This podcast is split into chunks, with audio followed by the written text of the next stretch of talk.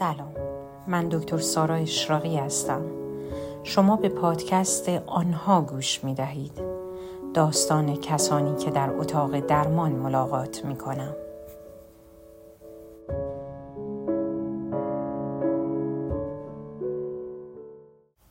امروز آمد و گفت بالاخره خریدمش. تعجب رو توی چشام دید. گفت می‌دونستم باور نمی کنی بیا ببینش آوردمش توی کوچه کناری تا ببینی.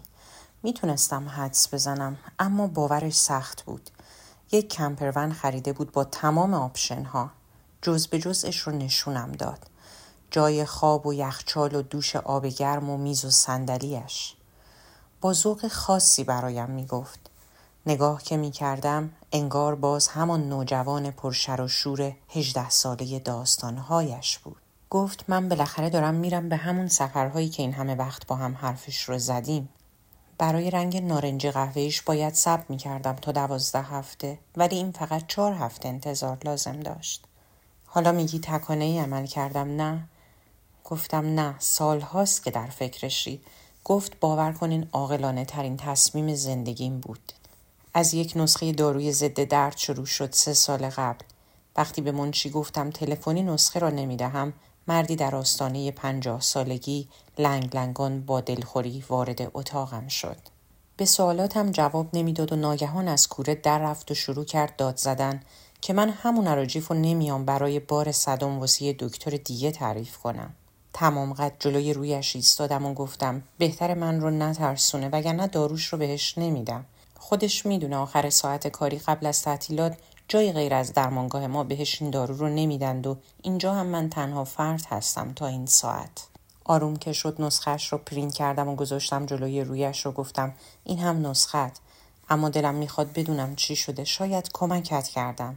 وقتی می‌بینم کسی با این بازوهای تنومن به سختی راه میره و انقدر به داروی ضد درد احتیاج داره که داد و بیداد می‌کنه حدس می‌زنم دردش علکی نیست. حدس می‌زنم از این وضع داره زرج می‌کشه. کسی که معلومه روی بدن خودش کار کرده قبلا. یعنی براش مهم این ناتوانی و می‌خوام بدونم چه اتفاقی براش افتاده. از آن روز که مقابلم آرام نشست تا به امروز سه سال میگذرد. هر هفته سر ساعت معینی پنج شنبه ها همدیگر را دیدیم. تا پای میز قاضی رفتم و برای دادگاهش بارها نامه نوشتم. بارها و بارها با وکیلها و بیمه کارش حرف زدم. هر بار امید داشتم و هر بار ناامید بود. یک روز از اینکه هیئت پزشکی به راحتی مسئولیت را از سر خودش باز کرده عصبانی شدم. پشت تلفن با منشی گروه بحث می کردم و این او بود که من را آرام می کرد و می گفت سخت نگیر. انگار جاهایمان عوض شده بود. از کتک هایی که از دست ناپدری خورده بود می گفت و با حق گریه از مادری که چون می ترسید هرگز جلوی او را نگرفت. از این گفتم که انگار باز فلج شدی. مثل اون باری که با میله آهنی توی پاهات زد و یک هفته توی خونه موندگار شدی.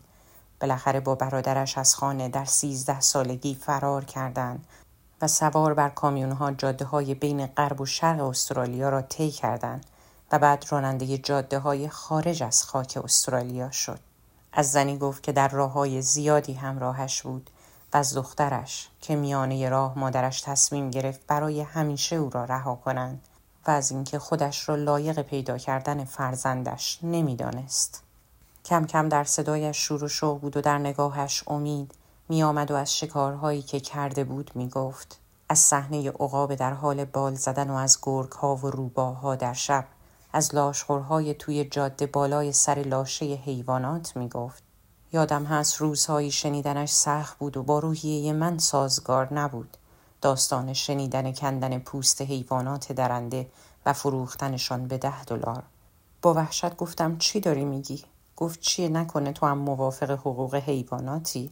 دارم بهت میگم این حیوانات وحشی کانگورو و بقیه حیوانات رو نابود می‌کردن. گفتم نه منظورم این بود خیلی ارزون میفروختیشون. باید تحمل می‌کردم. از تیر زدن به سگش تنها همدمش برای اینکه از درد راحت شود می گفت و باز همه ی حرفمان درد کمر و ناتوانیش می شد و اشک و درد و ناامنی دنیا. یک روز حس کردم باید جلساتمان را تغییر دهیم. می توانستیم سالها از خاطراتش بگوییم و حرکت نکنیم. گفتم جمی بیا اینها رو بذاریم کنار. چند سال منتظر هیئت پزشکی هستی؟ گفت هشت سال. گفتم بیا به من قول بده. بیا من و تو با هم یه قراری بذاریم. اگه تا آخر دسامبر امسال جواب ندادند و باز بهانه آوردن بیا از این داستان بکشیم کنار. بیا هر چقدر پول میدن رو بگیر و برو کنار. گفت اما جوونیم رو گرفتن. این همه منتظر موندم. وکیل ها میگن باید پنج برابر بگیرم. برادر و مادرم هم. به اونها چی جواب بدم؟ گفتم اونها جای تو نیستن. تو غیر از خونه جای دیگه ای میری. گفت فقط میام پیش تو. گفتم و همش باید بترسی کسانی زیر نظرت دارن. بیا شکست در این پرونده رو قبول کن و برو کنار. پول رو بگیر و برو دنبال آرزوهات. گفت یعنی میشه؟ گفتم چی کار می‌کنی اگه بشه؟ اولین کاری که می‌کنی.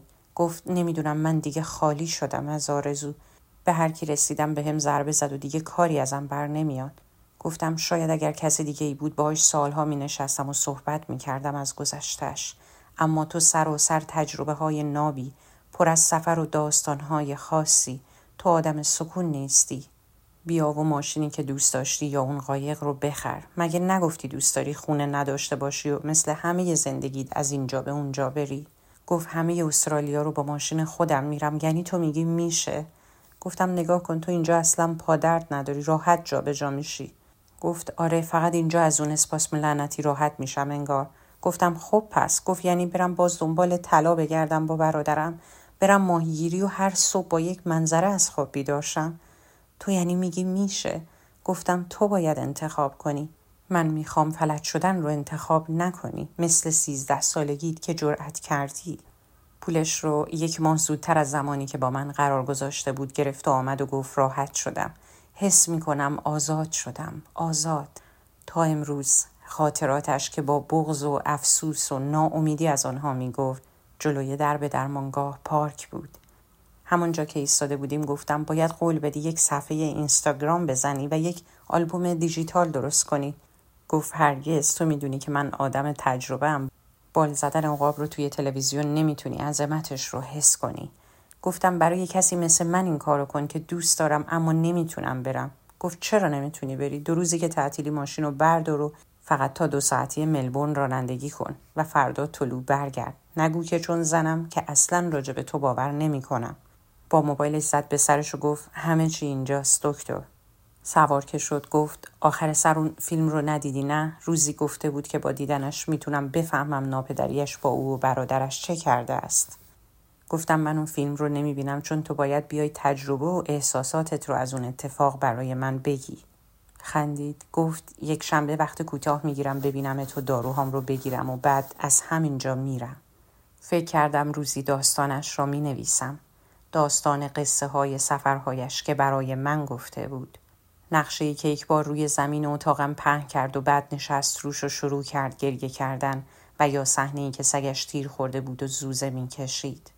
و خودش شبیه یک سگ تیر خورده شده بود و ناله می کرد. داستان خرچنگ هایی که توی وان حمام نگه می داشت. و یا تیر کمانی که اولین بار بعد از سالها خواستم بسازد و توی اتاق درمان می تراشید هر بار. داستان عجیب حسی که کردم در حضورش از پوچی. وقتی می گفتم چه حسی داری و تکرار کرد در وضعیت خونسا، در اسپاسم، در سکوت و سکون حس می کنم خالیم خالی و ناگهان حسش را من تجربه کردم و توانستم از آن پس با همه کسانی که به من می گفتند حس خالی بودن دارند عمیقا همدردی کنم. روزی داستانش را می نویسم جز به جز اگر که بخواهد. داستان یک مرد شکارچی که انتخاب کرد فلج نباشد یا داستان کسی که می گفت دوست دارد با آدمها چشم در چشم حرف بزند. نه در صفحه مونیتور داستان مردی که سوار بر خانه شخصیش شد و به دنبال زندگیش رفت.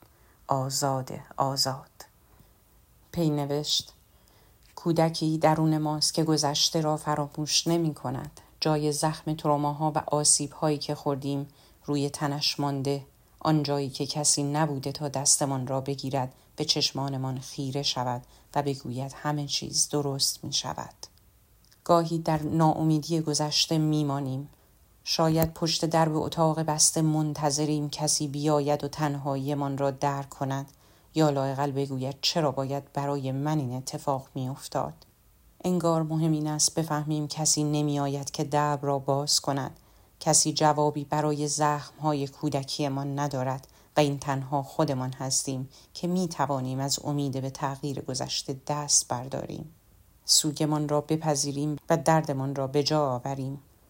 آن کودکی که روزی پشت درب بسته اتاق کودکی هایش زندانی شده حالا قدش بلند شده و می تواند درب را باز کند. الان دوبتون می نویسد از کودکی یاد می گیریم نیازها و احساس درونی خودمان را ندیده بگیریم. برای اینکه بیشتر دوست داشته شویم تلاش می کنیم تا آنچه از نظر جامعه موفقیت و ارزش حساب می شود را کسب کنیم. خیلی وقتها در یک کاری که ناراحتیم یا در یک موقعیتی که در آن خوشحال نیستیم میمانیم تا جامعه و دیگران را نامید نکنیم. انگار برای حس ناخوشی خودمان در آن وضعیت دلیل و برهان میآوریم که از نظر دیگران این کار عاقلانه تری است. چیزی که از نظر دیگران قابل قبول است الزاما بر اساس دانش به نیاز ما نیست. ما با دستاوردهای موفقیت، ثروت و شهرت شاید در واقع به دنبال یک ارزای احساس و نیازمان از عشق باشیم که بالاخره دیده شویم. انگار مثل زمان کودکی که هرچه دستاورد بیشتری داشتیم قابل قبول تر بودیم. لذت در قبول عادی بودن خودمان، نقاط ضعفمان و پذیرفتن کاستی هایمان است و قبول اتفاقی که برایمان افتاده. ما شاید نتوانیم در اتفاقی که برایمان افتاده تغییری ایجاد کنیم ولی در نوع نگاه و برخوردمان به آن اتفاق آزادیم. شاید باید به درک جدیدی از موفقیت شکست خوب بد شرم و افتخار برسیم. ما اکثرا به دنبال خوشی و لذت بزرگیم. حالان که ثروت واقعی شاید دیدن و توجه و تجربه اتفاقهای کوچک هر روزه اطرافمان باشد. شاید باید خودمان آن والدی باشیم که در کودکی آرزو می کردیم. شفقت به خود را تمرین کنیم. دست کودکی هایمان را بگیریم و آرام در گوشش بگوییم. نگران نباش. همه چیز درست می شود. من هستم. پینوشت دوم.